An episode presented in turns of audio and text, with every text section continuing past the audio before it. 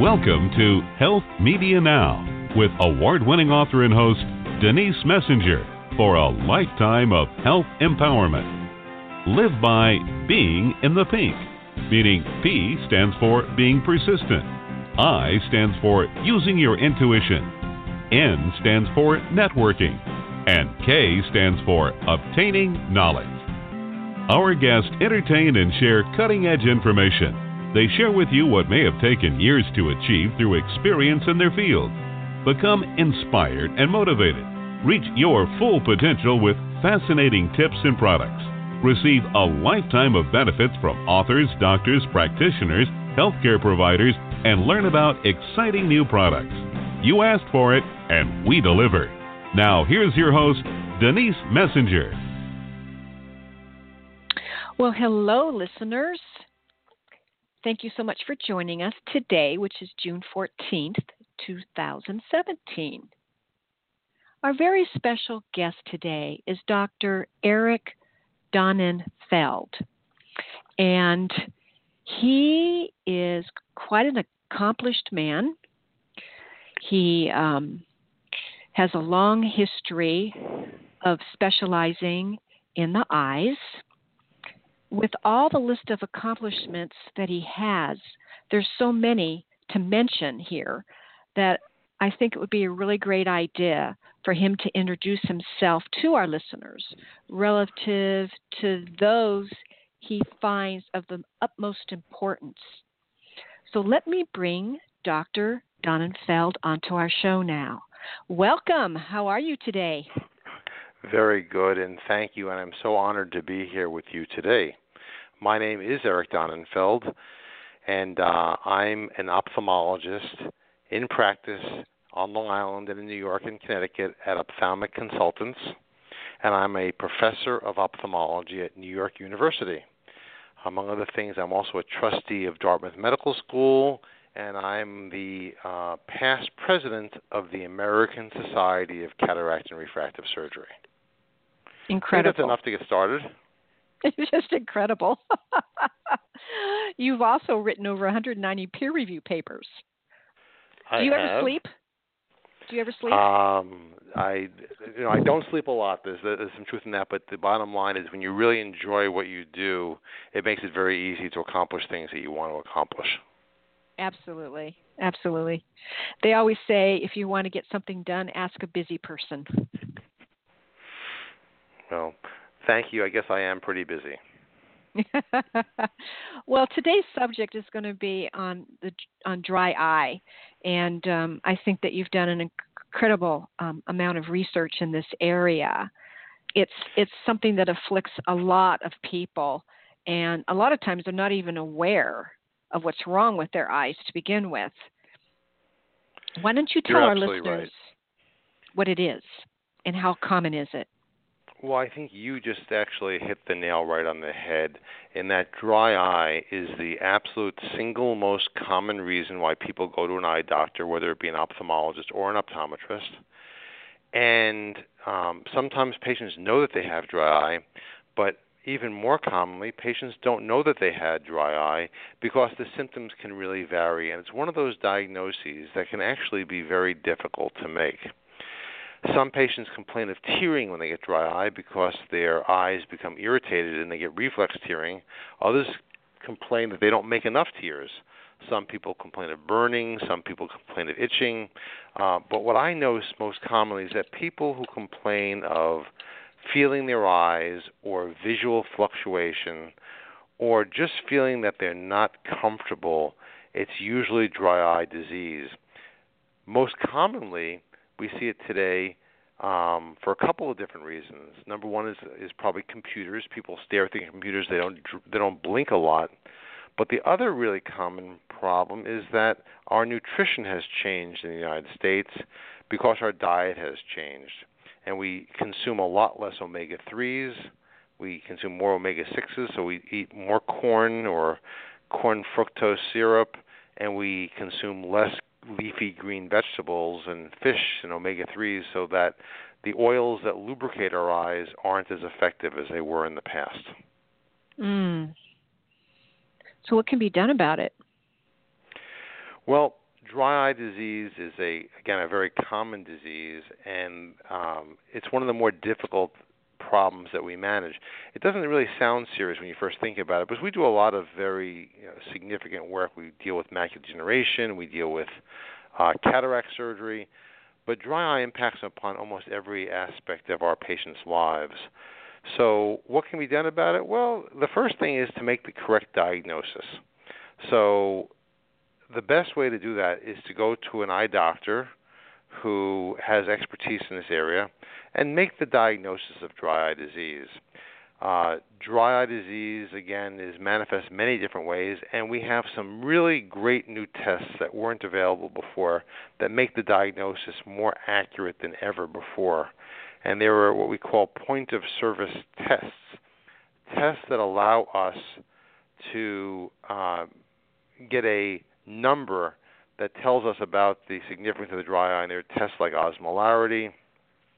We also have physical examination. We actually look at the patient's eyes, and we have dyes that we place in patients' eyes yellow, red, green and they stain areas that look dry. That helps us with the diagnosis. And then we also examine the patient's eyes as well. And there are two basic forms of dry eye disease.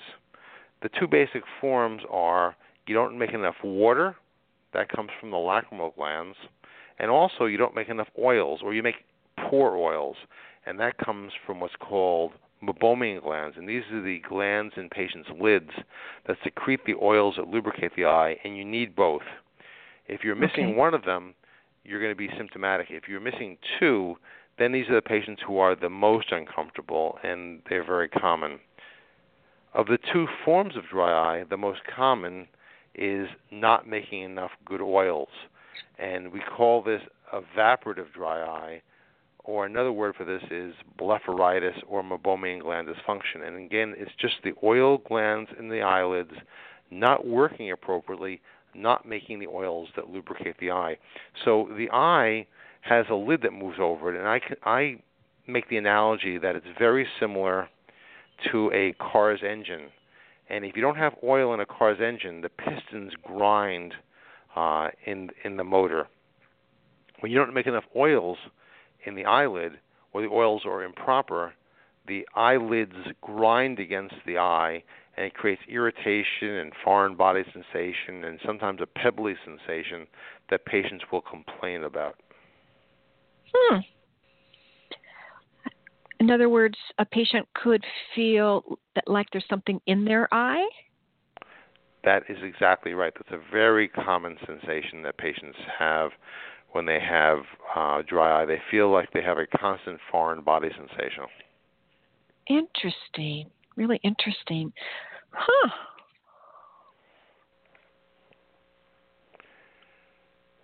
What so, type of treatments are you doing now?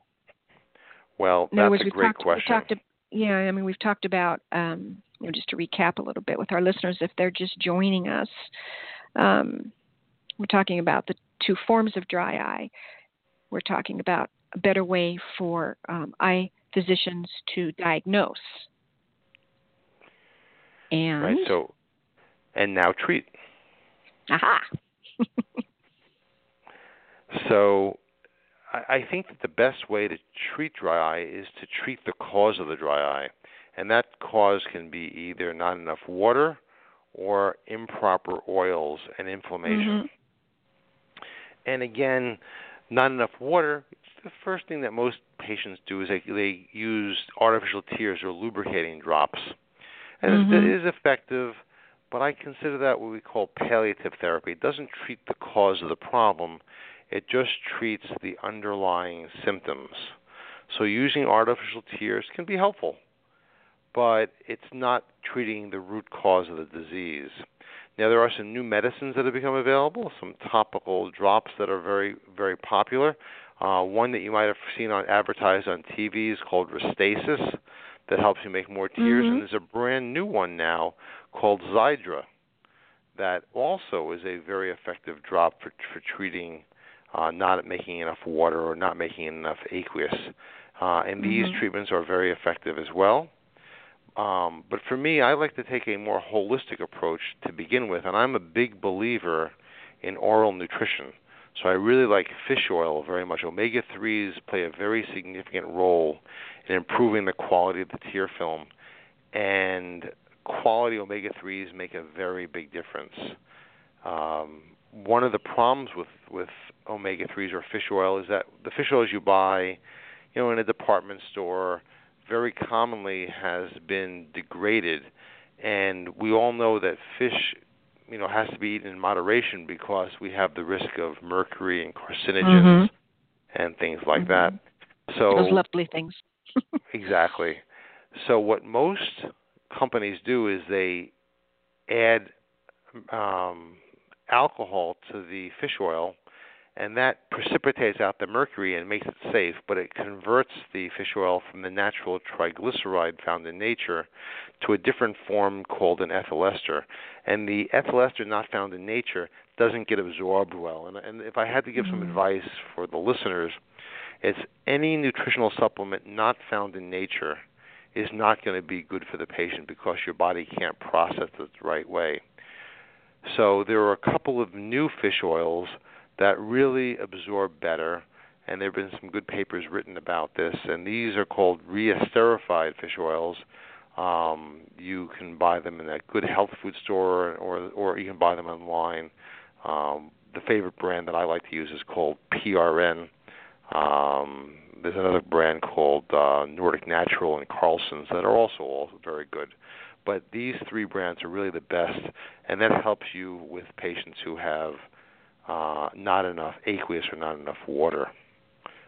But what I really want to talk about tonight is I want to talk about the most common cause, and 86% of all dry eyes, based on some papers, is due not to the water form but to the oil form of dry eye disease, not making enough good oils. And that's the real common problem, and that's the problem that's become epidemic in the United States because of nutrition. So again, nutrition plays a very significant role, but the improper oils um, have a very significant impact upon the entire eye. And the story that I'd like to share with you now is what happens in patients who make poor oils. The first thing that happens is the oil stagnates. It doesn't melt at body temperature, so it becomes hard and it solidifies and uh, comes um, like uh, it becomes like the oil on you know on top of a of a piece of meat. It's just very hard, and it doesn't melt at body temperature. And what happens next is bacteria from the eyelids grow in that oil because now they have a food source, and the bacteria grow in this oil, and the bacteria secrete enzymes called lipases that further break down the oils. So the lipases break down the oils from triglyceride and they cleave them in half with what's called lipases and they become soaps and fatty acids. So when people complain of burning and irritation with dry eye disease, it's because they actually really do have soap and acids in their eye and they get that because the bacteria in the eyelids are cleaving the natural triglycerides creating inflammation and uh, the poor components of the oils that create further irritation in the eye. So, one of the key aspects of managing dry eye due to poor oils in the eyelid is to manage the bacteria in the eyelids and to reduce the inflammation that we see there. Mhm. And usually it looks pretty red, doesn't it? Yes, it can look red. It doesn't have to look red, but you're absolutely right. It looks red. And if you look at people who have these red, irritated eyes, sometimes they look a little scaly. They'll look like they have some crusting on the eyelids. Uh, that's a classic sign of a patient who has meibomian gland disease. Mm-hmm, so mm-hmm. these blocked oils um, uh, are good food sources, and it creates a vicious cycle that the more the oil stagnates, the more the bacteria grows in them. The more the bacteria grows, the more the bacteria create inflammation and break down the oils even further into soaps and fatty acids. So Are you are you only seeing ahead. this condition in adults? You know something we see it mostly in adults, but we see it in children, we see it in in teenagers as well. Um, sure. It's sometimes hormonally activated. We see it very commonly in pregnancy. Uh, menopause. We'll see it um, um, in adolescence, and sometimes you'll see children will have these blocked oil glands in their eyelids, and they they look like styes, but the real name for them is chalazia, and that's a surefire sign that the patient has blocked oil glands. Is when you see somebody who has a, who has a sty or a uh, looks like an infection in the eyelid. So you can actually see this at, at almost any age group, but the bottom line is the older you get, the more likely you are to have this disease. And if you just take a percentage of patients, you can say that if you're 50 years old, you have a 50% chance of having dry eye due to meibomian gland disease. If you're 80 years old, there's an 80% chance. So as we age, the risk of this disease goes up significantly. Hmm. Really interesting. Um, just on a personal note, I actually ended up at urgent care about four months ago because I woke up and my right eye felt like something was in it and it hurt right. tremendously. So I went in and they gave me an antibiotic and the moment that I inserted into my eye, it felt better. Exactly. So it sounds like you might have had one of these uh, occurrences, and they're very common. And the antibiotics do play a very good short term role in managing acute infections, but the problem with antibiotics is you can't use them long term because when you use long term antibiotics, you almost always develop resistance. And resistance mm-hmm. can be more serious than the original disease itself when you start growing resistant organisms. So, Correct. antibiotics play a very good short term treatment like you just use. The problem is we can't use long term. So, it would be ideal if we could use an antibiotic on the eyelid every single day, but that would just end up in resistance, and it would actually mm-hmm. end up end up making the condition worse. So, so what um, what do we do? Well, that's actually a great question, and that's one of the great new therapies that we have for managing uh, patients who have dry eye due to blepharitis or blocked oil glands, and that is you need to kill the bacteria, but you need to kill it without using an antibiotic and there are some very new, very advanced therapies that really play a significant role. And, and really, my favorite one is using something called hypochlorous acid. Hypochlorous acid is a mouthful, but it's essentially a very weak acid. And this acid is a natural product found in every single person, and it's secreted by the inflammatory cells in the lids, or actually in the entire body, called neutrophils, and these are the cells that scavenge around the body and clean up infections and prevent us from getting sick. And they mm-hmm. do this with a uh, by capturing the bacteria, secreting this acid called hypochlorous acid that kills the bacteria, but it does it without creating resistance because there is no uh, antibiotic there. It's a kills bacteria without the use of antibiotics, and the hypochlorous compound has been genetically engineered in our bodies for literally hundreds of millions of years. It's been used by our bodies in, in a very effective way for fighting infections.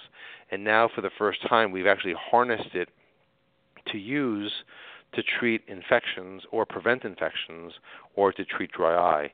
And the use Wonderful. of hypochlorous acid has really revolutionized the way we treat dry eye.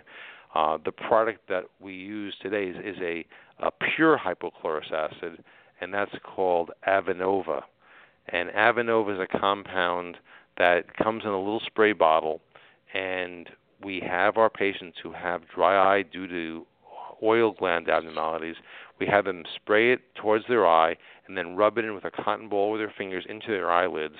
And the hypochlorous acid kills the bacteria in the lids that are secreting the enzymes that are breaking down the lipids. And when these bacteria are no longer available, the oils become enriched, they become better, and the dry eye symptoms fade away um, in a very rapid manner.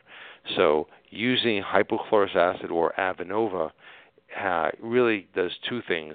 It kills the bacteria that cause dry eye disease and also controls the inflammation. It's an anti inflammatory effect as well. So, by killing both of these things by re- reducing inflammation and by um, killing the bacteria, It's become a very effective therapy, and you can use this in, you know, indefinitely. So this is one of the chronic therapies that I use routinely for my patients with dry eye disease to manage their dry eye. And what's nice about it, it's a safe, it's actually a more of a holistic approach to dry eye disease because it's using the body's natural resources of hypochlorous acid and harnessing the power of the hypochlorous acid in a manner that um, treats the dry eye disease and does not create resistance. So the fact that no resistance is created is really the key to the efficacy of mm-hmm. this therapy. And it's by prescription, correct? It is by prescription, yes. And any eye doctor would know would know about this. So again, it's uh, it's called Avenova, and you and you spray it onto your eyelids twice a day. How long does it take to kill the bacteria? What's the treatment protocol? Well, that's one of the amazing things about this hypochlorous acid Avenova is it kills bacteria in, in less than a second. So while antibiotics may take hours or even longer periods of time to kill an infection, uh, this works extremely rapidly. It works on contact, and it actually kills bacteria faster than any other compounds we use, faster than antibiotics, faster than betadine. And in addition to killing them, it's also very uh, easy on the ocular surface. It doesn't create inflammation. It doesn't create irritation. It doesn't create foreign body sensations. It doesn't have the side effects of toxicity that we see with other therapies. Mm. So would you have to use it for say a seven seven days or ten days or? Dry eye disease is a chronic problem. It lasts a lifetime for some patients. So I'll usually treat patients for months at a time, see how they respond. If they've done well, I can sometimes stop the Avenova, but sometimes we just keep people on this for, literally for years. And okay. uh, it's a chronic therapy for managing dry disease, and uh, one of the best ones. And I, I actually like to combine it with, as I spoke before, with the use of omega 3s as well. So when you combine omega 3s with the Avenova, uh, you kind of get two shots on goal for preventing inflammation and treating dry eye disease. Hmm. Well, I have a, I have another um, question for you. What is a Demodex mite eye condition? Demodex is a you know, now you're getting very advanced here. I'm, I'm impressed. Demodex is a uh, organism that lives in the eyelids. It looks almost like a little worm, and it creates inflammation, and it plays a very significant role in dry eye disease as well. And it does that by uh, living in the eyelid, and it's found uh, under a microscope. You can actually see it if you look very carefully with a magnifying microscope in an eye doctor's office. And it's very difficult to kill Demodex. Uh, but the good thing about uh, uh, hypochlorous acid as well is it kills the Demodex also, which is you know again a very significant advantage of using Avenova. It kills the bacteria. It also kills the Demodex that plays a role oh. in the inflammation associated with dry eye disease do do most eye doctors know to look for it, or would they just um, diagnose dry eye but not take it that one step further? Well, this is a relatively new finding, and and, and uh, I would say that it's not commonly known uh, how significant the role of Demodex is in dry eye disease. But a good dry eye specialist or a corneal specialist would certainly know about it and would be very happy to talk about treatment options for getting rid of the Demodex that plays a role here. But uh, again, that that's a it's kind of a newer therapy, and not as well accepted as the treatment of uh, mm-hmm. of oil glands in the eyelids. So mm-hmm. I, I think they both play a significant role, but I would say that the oil gland problem plays a more significant role in dry eye disease than the Demodex alone. But again, in patients who have chronic disease, treating both of these processes is important. Yeah, I, I could just see an eye doctor trying to articulate to their patient that they might have a worm in their eyelid. I could just see the expression on their face. You know, you're absolutely right about that. And I tell you, if you ever look under a microscope or you go online, and you look at what Demodex looks like. It's a scary looking little creature. It looks like something from outer space. Oh no, uh, lordy be.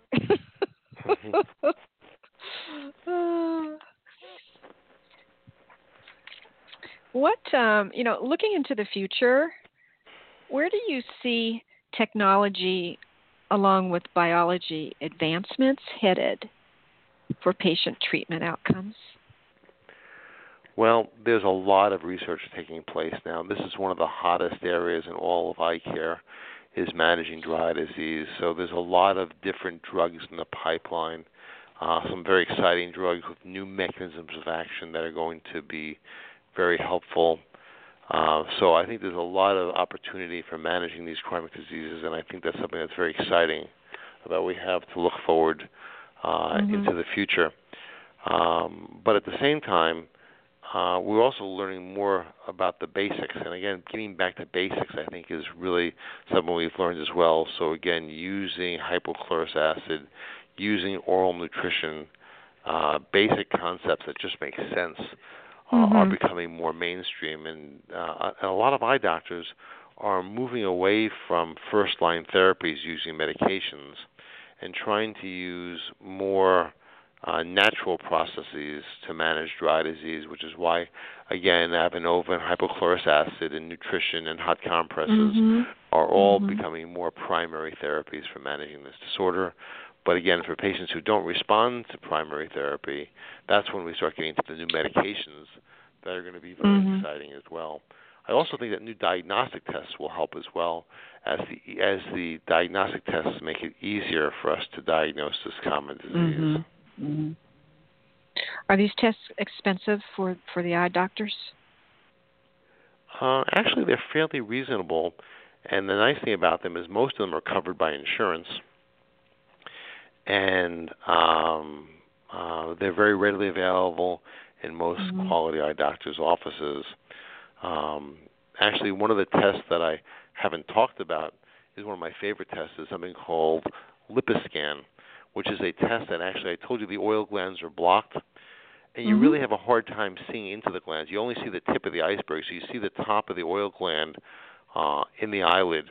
This device called LipiScan will actually allow you to look into the oil glands and see how clogged they are. And when the oil cl- glands become chronically clogged, they actually stop functioning. And you can actually see the clogged dilated glands or even the glands that have died and, and where the oils have stopped working working and and that that scan is a very very nice test for managing dry disease and goes you know goes along with all the therapies we're talking about here but uh, again diagnosing it is really the key mm-hmm. the same company the same company that makes the LipiScan also makes a treatment called LipiFlow which is another treatment that I really like, and it gets back to what I talked to you about hot compresses. Hot compresses really work very nicely. But the problem with the hot compresses is that the hot compress applied to the lid has to pass all the way through the lid and the blood flow in the lid to get to the oil glands that are really on the very inside of the lid so that the hot compresses don't have a chance to work that effectively. Mm. The uh, this new device called LipiFlow clamps onto the lids. It's used in doctors' offices, and it massages out the blocked oil glands and heats them up from the inside so that the oils melt melt more significantly and it can express the oils. And that's another brand new treatment that is really up and coming that I like a lot. Oh. So that's, oh, that that's called great. LipiScan and LipiFlow. LipiFlow. And they mm-hmm. go very, and, and it's basically just a a hot compress on steroids. So the hot compresses are hot compresses are, pro, are applied uh, more directly to exactly the area. The treatment takes about 18 minutes. It's done in the doctor's office, and one treatment lasts about a year to a year and a half. Oh my gosh, that's fabulous. Yeah, it's a, it's a nice new therapy. Hmm. Is there anything else you'd like to add to your interview today? You've done such a spectacular job of describing everything um, and really putting it into layman's terms, which is very beneficial for our listeners. Well, you've done a great job of asking me great questions, and I would just go Thank back you. to some some basics. On my pleasure, and that is that I don't think there's anything that our listeners would think is more important than vision. Mm. And as an ophthalmologist, I'm involved in all these wonderful new technologies, and we're doing so many exciting things in eye care today. We have new cataract implants that can give patients vision far away and up close and correct irregularities. We can do laser surgery and give patients better vision. And you've heard about LASIK and all those new technologies. Mhm. And I'm involved in all those exciting new technologies. But what we sometimes forget is that all these technologies are dependent upon a good tear film. And without a good tear film, none of these technologies work effectively. So the base therapy for all eye disease almost always starts with a tear film, which is why managing dry eye disease has become extraordinarily important, is one of the more exciting areas in ophthalmology. And uh, again, the new products and the new diagnostic tests I've described today have really made therapy that much more more effective, and it really gives us the ability to change patients' lives. Dry eye affects 15 to 20 percent of the population in the United States, making it one of the most common diseases. And uh, if you think you may have dry eye or your eyes just don't feel right, the best thing to do is don't treat yourself with just an artificial tear. Uh, go see an eye Mhm. doctor and have a good, thorough examination. Mhm. True, and I and I wish that some of the um, physicians at these urgent care centers were more knowledgeable in that area. It would be really helpful. Well, it's a tough thing for the, these doctors to know everything, and, and the eye is one of the more difficult areas. That's why a specialist is really uh, your best bet Mhm. when you ha- when you have an eye problem. Mhm. Agreed. Completely agreed. So, uh, just to recap our interview before we close, we talked about um, how a lot of people are aware of Restasis for dry eye, but you also talked about how there's a new product as well called Xiidra. That's exactly right. Yep. Okay. And then uh, in terms of uh, improving our nutrition, we really, it is extremely important to get more omega 3s into our diet. And you recommend PRN or Nordic or nat- Nordic Naturals or Carlson's. Yes. Um, they're the, they're extremely high quality and they're manufactured in a way that the body can absorb them well. The whole idea of dry eye is to to uh, reduce inflammation and obviously to um, cure the eyelid issues. There's a couple new tests that are available. You would have to check with your own eye physician, but LipiFlow and LipiScan are cutting edge technologies now. Anything else you want to add? Um, I think you covered Of course, the, the product. Of course, the, the important points. And again, Uh, again, I think managing, I think managing the oil glands and lids by reducing inflammation with oral nutrition and by using hypochlorous acid with Avenova has go. really been revolutionary Mhm. in improving the quality of therapy we have for patients with chronic dry disease and has really been a major advance in dry eye management. Yeah. And again, listeners, the, the product is called Ave, Avenova. That's and as a Nancy O V A, and you can only get it by prescription from your eye doctor. That is Well, what can I say? Thank you so much for taking time out of your incredibly busy schedule, Dr. Eric Donnenfeld. It's my pleasure, and I have to say I am uh, uh, very impressed by the program, and um, I really enjoyed speaking with you for the last few minutes. And I'm going to listen to you every day, every every time I have the chance now, Lisa. Uh, thank you so much. Appreciate it. You're Take welcome. care. Okay. Take care now. Bye bye. Bye bye. Bye bye. All right, listeners, that pretty much wraps up our show for today. Thank you for joining us. It was an incredibly informative show. Join us again next week and we'll have another one for you. Until then, be healthy and take care. Bye bye.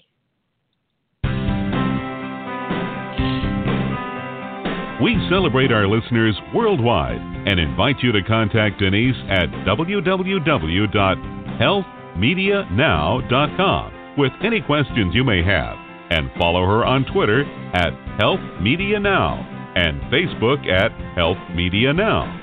For those interested in an advertising campaign on her show, contact Lisa at knowledgeworkspub.com. Be sure to visit GotCancerNowWhat.com for information on Denise Messenger's award winning book, Got Cancer? Now What?